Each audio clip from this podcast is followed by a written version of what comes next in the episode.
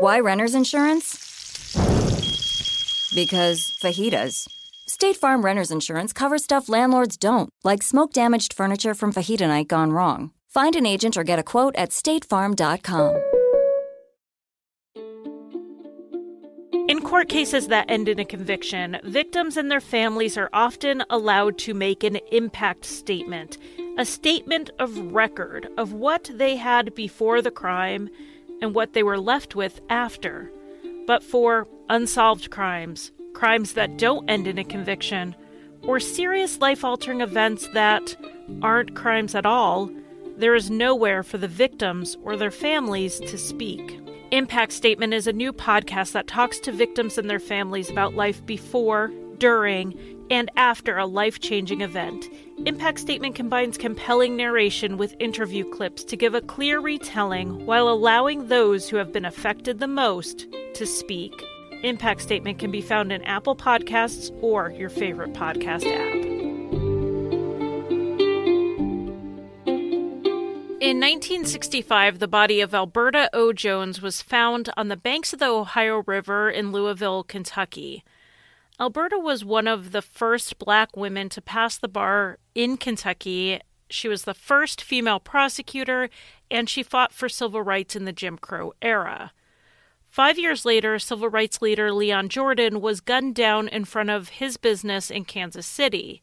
The cases are not connected, but the similarities between them are striking. Most of all, both cases remain unsolved.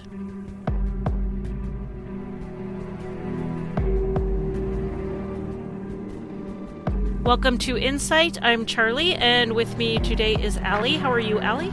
I am doing pretty good. How are you? Are you getting excited to hang out with all our favourite podcasters at CrimeCon? I am. I'm really excited. And on the Friday night of CrimeCon, come down to I think it's the Fuse Sports Bar in the Opryland Hotel that we're staying in.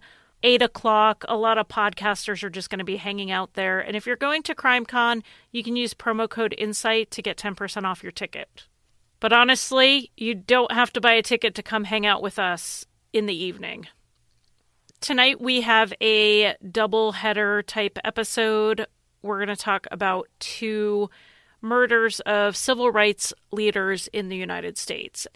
I want to thank our listener Rachel, who was able to provide some additional information pertaining to the case of Alberta Jones. So, shout out to Rachel.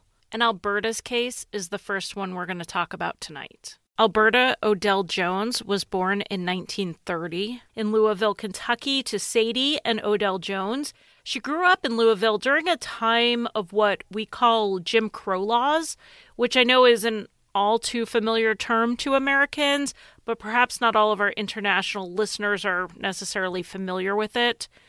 The term Jim Crow came from a minstrel show that dates back from before the U.S. Civil War a man named Thomas Rice would perform as a dim witted enslaved person. Being that it was a minstrel show, Rice performed in blackface for all white audiences, and the show's popularity eventually faded, but the term Jim Crow remained as a slur for those of African descent. So, Jim Crow laws, in short, were anti black laws designed to limit the freedom, movements and the rights of the country's newly freed slave population after the Civil War. And that is condensing a whole lot of history into one sentence. It blocked voting, it segregated businesses, schools, bathrooms, and it banned interracial marriage. Alberta went to the state's largest and most progressive black high school, Louisville Central High School. She then attended a branch of the University of Louisville, the Louisville Municipal College for Negroes. It's while she was at the municipal college that the university integrated racially in 1951. So when she graduated, she was actually graduating from the University of Louisville and she was third in her class. She uh, initially started at the law school there, but she then transferred to Howard University in Washington, D.C. to finish law school, and there she graduated fourth in her class. It's probably a mix between her own experiences in Louisville as a black child growing up under Jim Crow and also her experiences at Howard University, which is a historically black university that really formed her civic minded ideas. After law school, she returned to her mother's home in Louisville in 1959 and passed the bar exam. But Louisville was still segregated at most levels of society, with the exception of the university. Not only were there many individual businesses closed to black people, there were entire shopping districts closed. Businesses that allowed people of colour usually had policies about where they could sit and that forbade them from doing things like trying on clothes or even using the restroom. Kentucky is considered a border state between the North and the South of the United States, so we may not have the same stories of violent opposition, of racial integration coming out of Kentucky as we would hear from deep South states. But it was very much operating with discrimination as the law. And this was the city Alberta was returning to as a young, promising attorney. Alberta's most famous client in her law career was a young man from her neighbourhood named Cassius Clay. Now, Cassius was an amateur boxer and he'd won a gold medal at the Summer Olympics. He decided after that win to turn professional. Alberta negotiated his first contract. It wasn't uncommon for young and naive athletes to be taken advantage of when entering these professional athletic contracts. Alberta negotiated a favourable contract for Cassius, which included having some of his earnings be put into a trust until he turned 35. This assured that he'd still have some money left when his boxing career was over. Now, of course, as we know, Cassius Clay would have his name changed by the Nation of Islam leader Elijah Muhammad, and he'd be known for the rest of his life as Muhammad Ali. Alberta's most notable work wasn't in contract negotiations, even if it is her most famous, but rather in education. As part of the Independent Voters Association, she registered 6,000 African Americans to vote. Beyond that, though, she actually rented voting machines so that these newly registered voters would know how to vote. So, this new block of voters going into the polls, there was a massive turnover of leadership in the city. Those voted in were more progressive with civil rights. And within two years, the city outlawed discriminating people based on the color of their skin in any business that was otherwise open to the general public. Two years. Those lunch counters and movie theaters were now integrated, and it was the first such open accommodations law in the South. We can draw a direct line between the voters Alberta registered and educated to the start of open accommodation laws in the South. Many other cities based their laws on what happened in Louisville. In 1964, Alberta became the first female prosecutor in Kentucky, and not just the first female black prosecutor, but the first female prosecutor. When she joined the Louisville prosecutor's office, she was assigned to the Domestic Relations Court, where she largely prosecuted domestic abuse cases. So we are looking at 1964, where domestic abuse laws were really just starting to be enforced due to the women's rights movement. And we have a black woman prosecuting white men for beating their wives in a southern town. It's not exactly a situation that was going to make her popular with some people shortly after becoming a prosecutor, she told a newspaper that being a black woman put two strikes against her already, but, quote, I've still got one strike left, and I've seen people get home runs when all they've got left is one strike. Alberta lived a pretty quiet life outside of her work. Now, quiet does seem like a strange word for a trailblazing woman, but she really did focus on her work, both as an attorney and her civil rights work. But she lived a pretty quiet life otherwise. She lived with her mother and her sister, she wasn't married, and it doesn't sound like from the research that we've done that she was dating anyone, that she generally spent her evenings at home with her family. On August 5, 1965, a friend of hers named Gladys called the house. Alberta knew Gladys from the neighbourhood that she grew up in, and Gladys wanted help filing a civil lawsuit against a beautician. Alberta explained to her that she didn't do that type of work anymore since she had become a prosecutor and so Gladys accused her for being uppity. Alberta had left her neighbourhood, gone to college, gotten a law degree, and worked in a field that was dominated by white men. But she was still living in her old neighbourhood. One thing she didn't want is for her friends and her neighbours, who she was working to help, she didn't want them to think that she was too good for them. So she went to meet Gladys that night, even though she was just as inclined to stay in. Her mother offered to go with her, but Alberta assured her that she'd be fine. It had to have been late when she left because her sister went to bed at 10 pm and she saw Alberta still home reading in the living room. When Alberta left, she was driving a rental Ford Fairlane because her car was in the shop being repaired. We know that Alberta did make it to see Gladys. According to Gladys, Alberta picked her up. They went out for a bite to eat, and Gladys said that Alberta dropped her off. Gladys would be the last person known to see Alberta alive. At seven the next morning, her sister woke up and realized Alberta had never slept in her bed that night. So she asked their mom, Where was Alberta? And her mom said she was up all night waiting on her, but she never showed. The first call was to Gladys, of course, but Gladys's daughter said she was already out. Then at 8:30 in the morning, Gladys hadn't called back. So Alberta's mother called the police to report her missing. Alberta's workplace also noticed something was wrong when she didn't show up. Darryl Owens, who was also an attorney in the prosecutor's office and is now a state representative in Kentucky, he was home that morning with a migraine, so he hadn't gone into work either but got a call that Alberta never showed up to work and no one knew sh- where she was. So he went ahead and went into the office at that point to see what was going on, and he was there when the police came by to notify them that Alberta was found. She was deceased and she was found along the Ohio River. Owens went to identify her body, which spared her mother that task. He said in an interview with the Nunn Center for an Oral History Project that he was participating in, that he had gone to the home to visit the family after Alberta had been found, and he could hear Alberta's mother and sister crying before he even got to the house. Alberta was just 34 years old.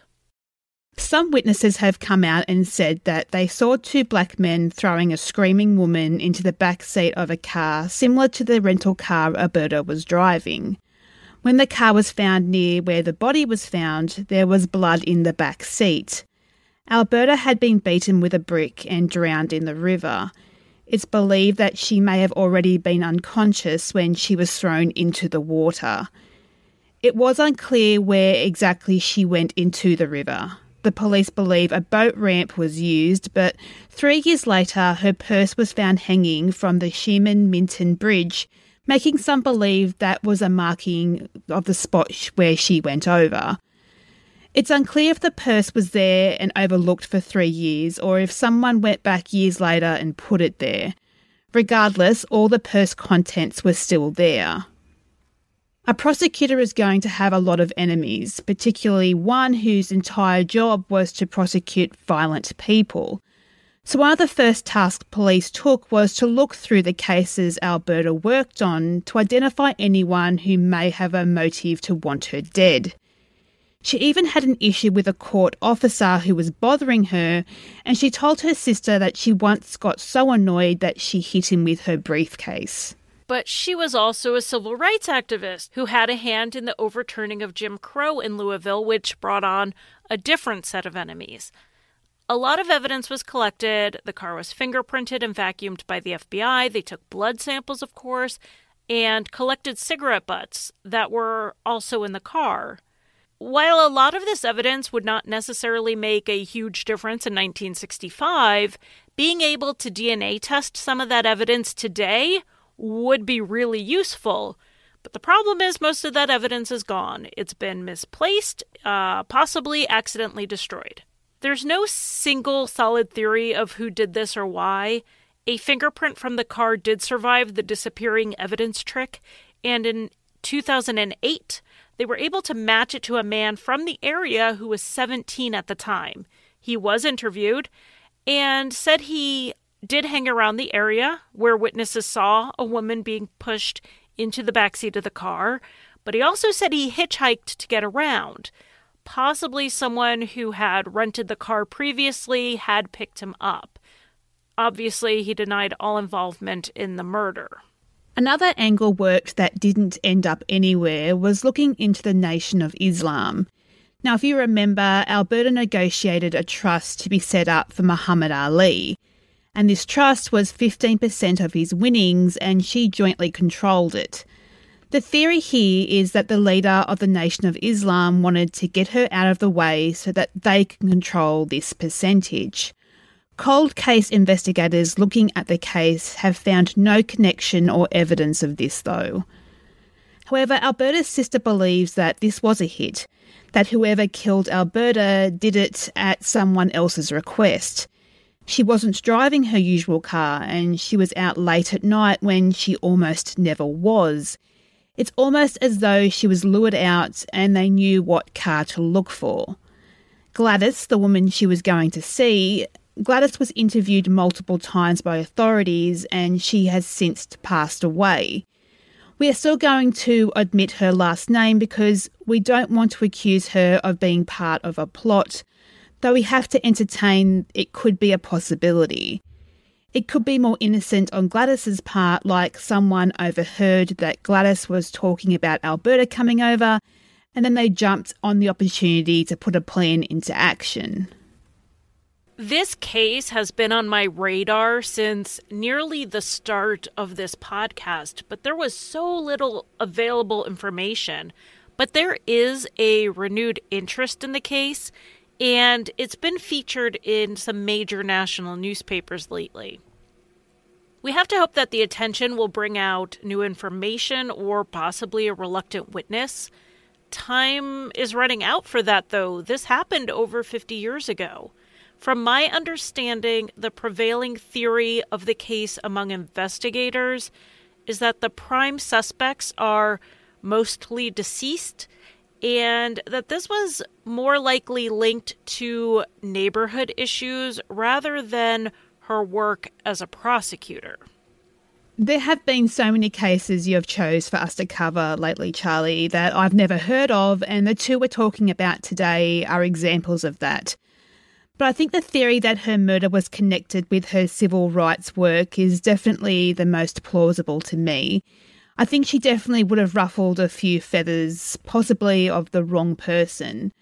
I do think that, though, as you just said, Charlie, it's been 50 years, so with the time that has since lapsed, added on to the fact that the police probably didn't do a great job at gathering and preserving evidence, that we might never know what actually happened to Alberta, short of a confession, that is. But I am glad that you brought this case to light. She was a pioneer and she does deserve her legacy to be known.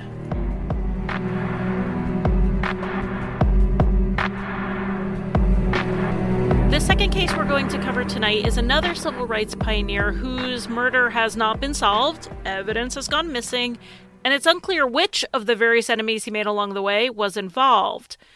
So you can see why I connected these two cases. This one hits close to home for me, having occurred in Kansas City. We're going to talk about the murder of Leon Jordan. Leon Jordan was born in 1905 and he spent most of his childhood growing up near 12th and Vine, which was right in the heart of a very vibrant African American community. His father was incredibly politically active. He fought Jim Crow laws at the state level as early as 1913. His father also ran a social and gambling club called the Autumn Leaf, which was very successful. A lot of the money was used to fund political efforts, but it also had the Jordan family living in comfort. But when Leon was 13, his father died and his fortune turned. The family did okay, but they left Vine Street and moved to a house on the edge of the white area of town. At 15, largely due to pressure to help his family financially, because of his father's war hero stories, stories that weren't entirely true, but regardless, Leon joined the army. It was a few months before they realised that he was only 15 and they sent him back home. After high school at Lincoln High School in Kansas City, he went to Washburn College in Topeka. His girlfriend and later wife, Orchid, was attending Wilberforce University in Ohio, so he transferred out there to be with her. In 1936, Leon and Orchid had wed, and they were back in Kansas City, and Leon became a police officer. On his application, he listed an adopted daughter, and she's listed on the 1940 census as living with the family, but for some reason she didn't stay with them forever. There were rumors that she was Leon's biological child born out of wedlock, and they claimed she was adopted when he got custody of her. At some point, when she was still a child, she left the home. No one seems to know exactly why or where she went, and the couple never had any additional children. In 1947, Leon and Orchid divorced but remarried within a few months and moved to Liberia where Leon had the opportunity to organize and train the police forces there. This seemed like a good career move. Black police officers in Kansas City were continually passed up for advancement. Even after a decade of service, they'd barely be higher than when they started. By working in Liberia on a large project like this, Leon hoped that experience would mean a bump up in status in Kansas City. It didn't work out this way. Leon was seen as black first and an experienced police officer second. He went back and forth between Kansas City and Liberia for a while before returning to Kansas City in 1955 for good. And he came home to the middle of the civil rights movement. Just a year before, the Supreme Court ordered schools desegregated and struck down the law of separate but equal. In a few years, Martin Luther King Jr. would march in Birmingham. Leon and other influential members of the African American community were ready to act.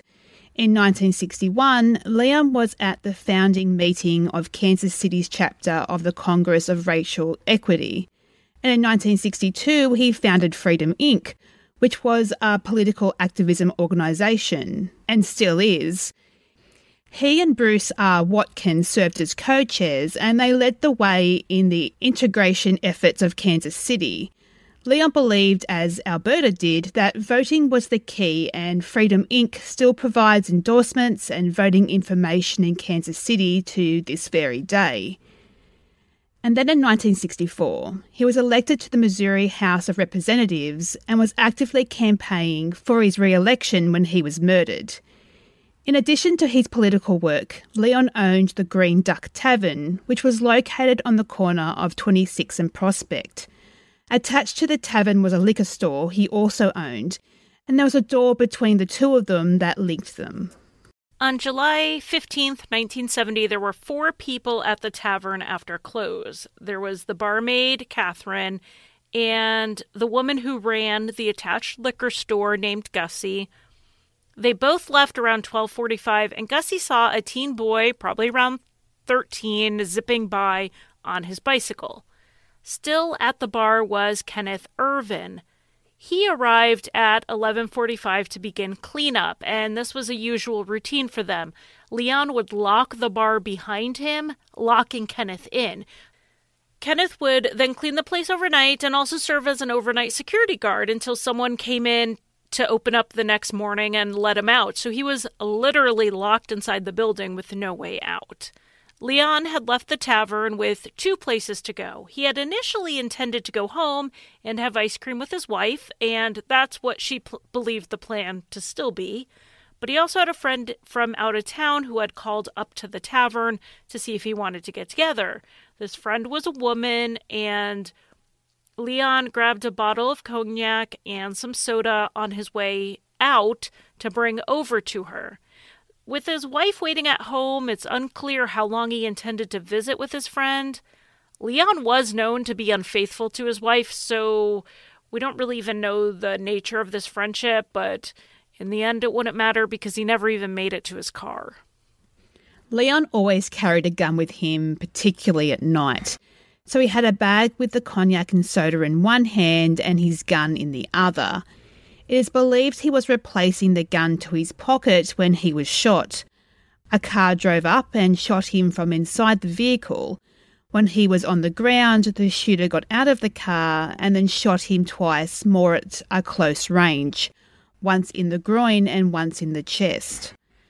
The gun was later found in an overgrown lot a half a mile away, and the car was found about a half a mile past that. So the killers got rid of the evidence rather quickly.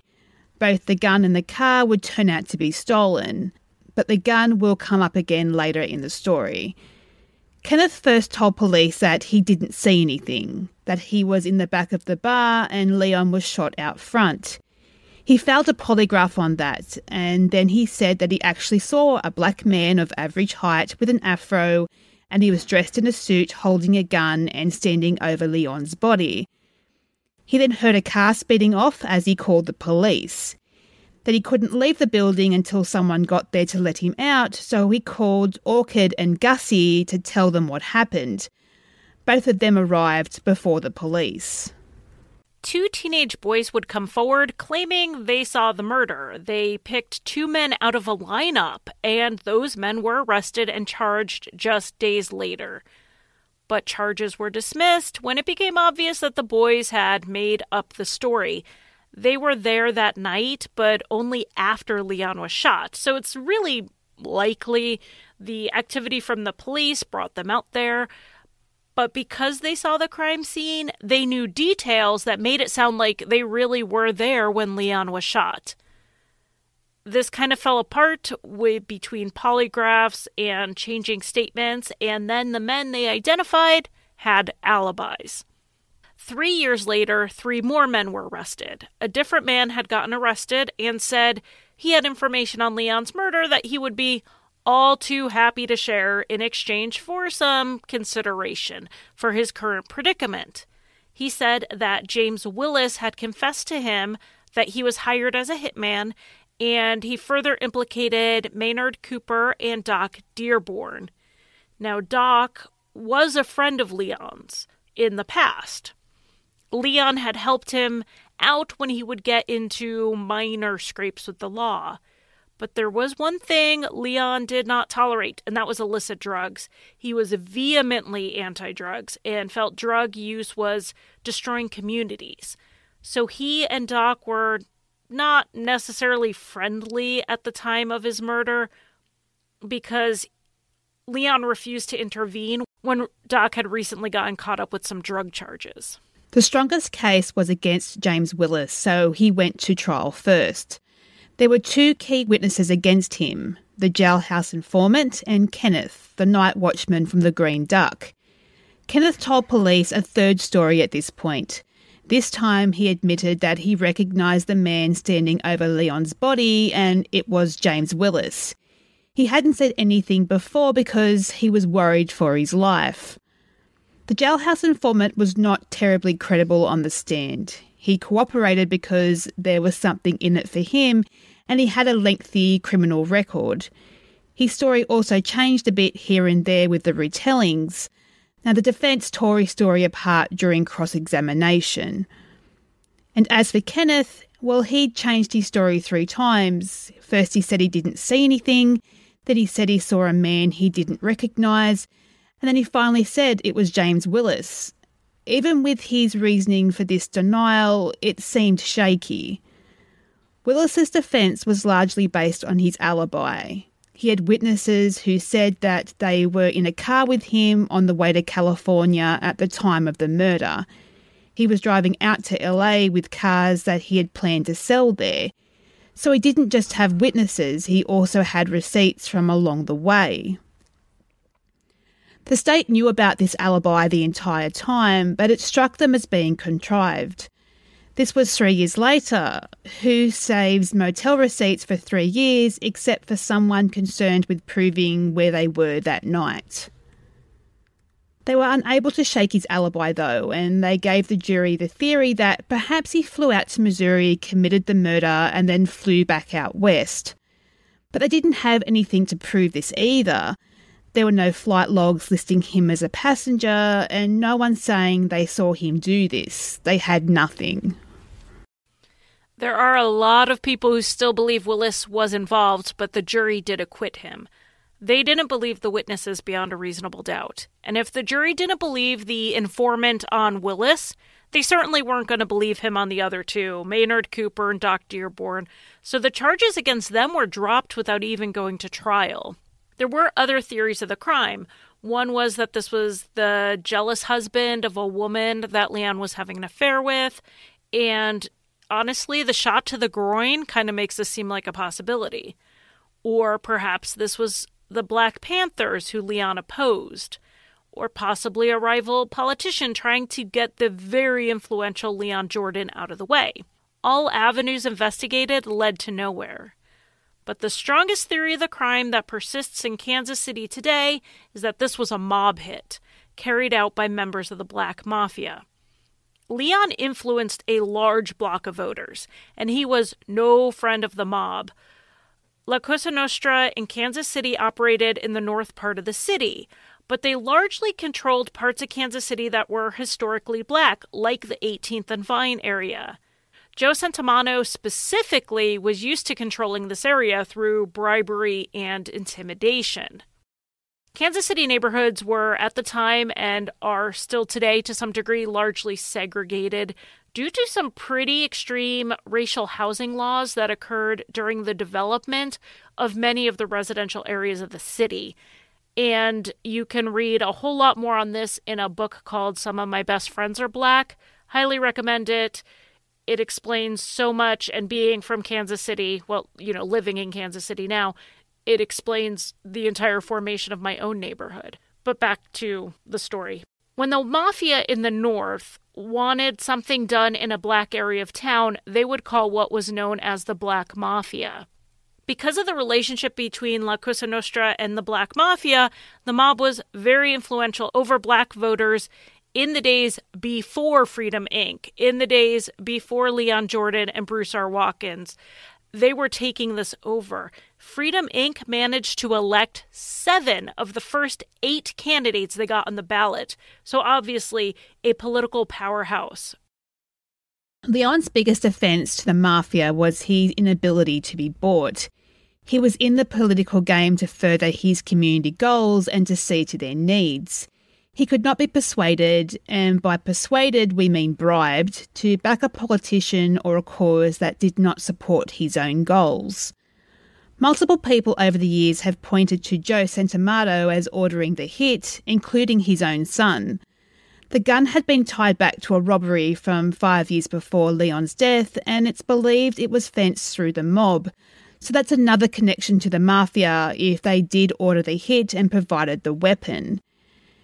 But others believe it may have been done as a freebie. No one told the Black Mafia to do it, they just did it to gain favour, knowing Cosa Nostra would be happier without Leon Jordan around. The case has been re examined a few times, and like with Alberta Jones, quite a bit of evidence went missing. There were three important pieces that went missing that were later found. One was a fingerprint card with partial prints taken from the gun, the second was the ballistics on the gun, and the third was the gun itself. Finding the gun came after finding the fingerprint card. When the card was found, someone in the crime lab noticed that the gun serial number was written on the card. So they ran that number through a weapons tracking system in 2010 and it came back with a hit. The gun had been used in a 1997 shooting by a police officer. So basically, what appears to have happened is the shotgun had been sold outside of the police department accidentally, possibly at a police auction in 1976. It was then bought back by the police department by a gun shop in 1977 without the police connecting it was the gun they sold.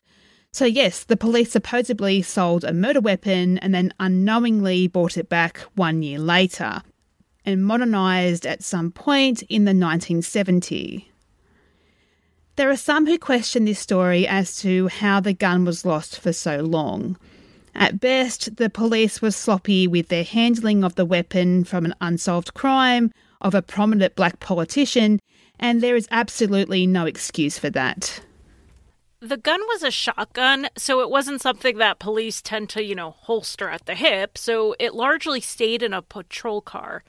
The way it ended up being used is that in November 1997, a man pulled a gun during an incident with police, and a police officer shot him in the leg with the shotgun.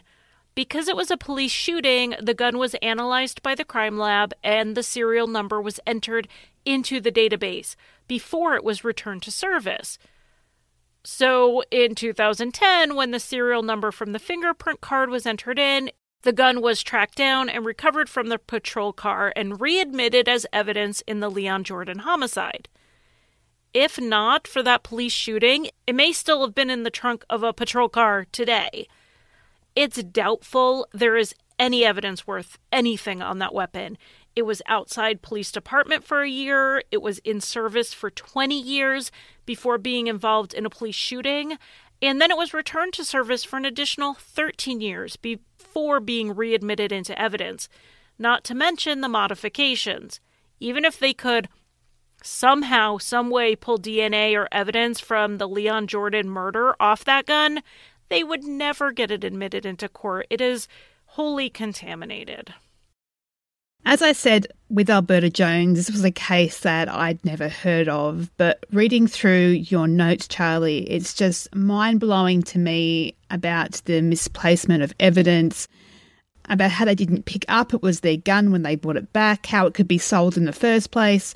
I don't understand how that could happen. This wasn't just some guy on the streets. This was something that's a person that was important in society. As we've said, a prominent civil rights person. I don't understand how it could happen. I don't understand how this crime could not have been solved sooner. There are a couple of things that strike me in these cases. One that really hit me the most as I was reading about both of them is how largely unknown they are in spite of the groundbreaking civil rights work they did in their communities. Yes, the movement needed national leaders, but the anti segregation laws in Louisville that were a result of Alberta Jones' work were the blueprint for similar laws throughout the South. Freedom Inc., founded by Leon Jordan, was used as an example by other cities when forming their own similar political activism organizations these grassroots armies of pioneers, they made the progress in the United States. And I think it's these type of groups who are going to continue making progress. The other thing that struck me hardest with this is the missing evidence. It's incredibly frustrating to me. I don't live in Louisville, so I can't necessarily speak to that, but I do know about Kansas City, and I can see at least implicit bias playing a role in the missing evidence in the Leon Jordan case. I'm not saying someone said, oh, this is just a black politician, bar owner, he was killed and we don't really care. I mean, someone could have said that, but at the very least, they didn't care enough to preserve the evidence of a prominent black politician. And another thing that really strikes me while we're on this topic is the lack of media coverage about this lost evidence. I can't imagine other high profile cases having significant amounts of lost evidence and people just shrugging or not making a comment at all. Every Kansas Cityan should know the name Leon Jordan, but they don't. And I know they don't. My kids go to a school where the student population is only 15% white. And likely due to the racial makeup of their school, they are getting a much better education on civil rights than I did in my 90% white high school. But I asked them. They've never heard of Leon Jordan. We have to remember these stories. These are people who risked everything just as much as Martin Luther King Jr. and Malcolm X. It's shameful that the evidence in Alberta and Leon's cases has gone missing. It's shameful that more people in their own cities don't know their names. Louisville is making a change, and they hung a banner celebrating Alberta Jones downtown. That's why it's been in the papers lately. In the last month, the University of Missouri put on a play about the life of Leon Jordan. Unfortunately, had a very limited run, but it will hopefully be staged again and perhaps even going into the high schools in the area to present his story. Like you said, Allie, these legacies deserve to be known.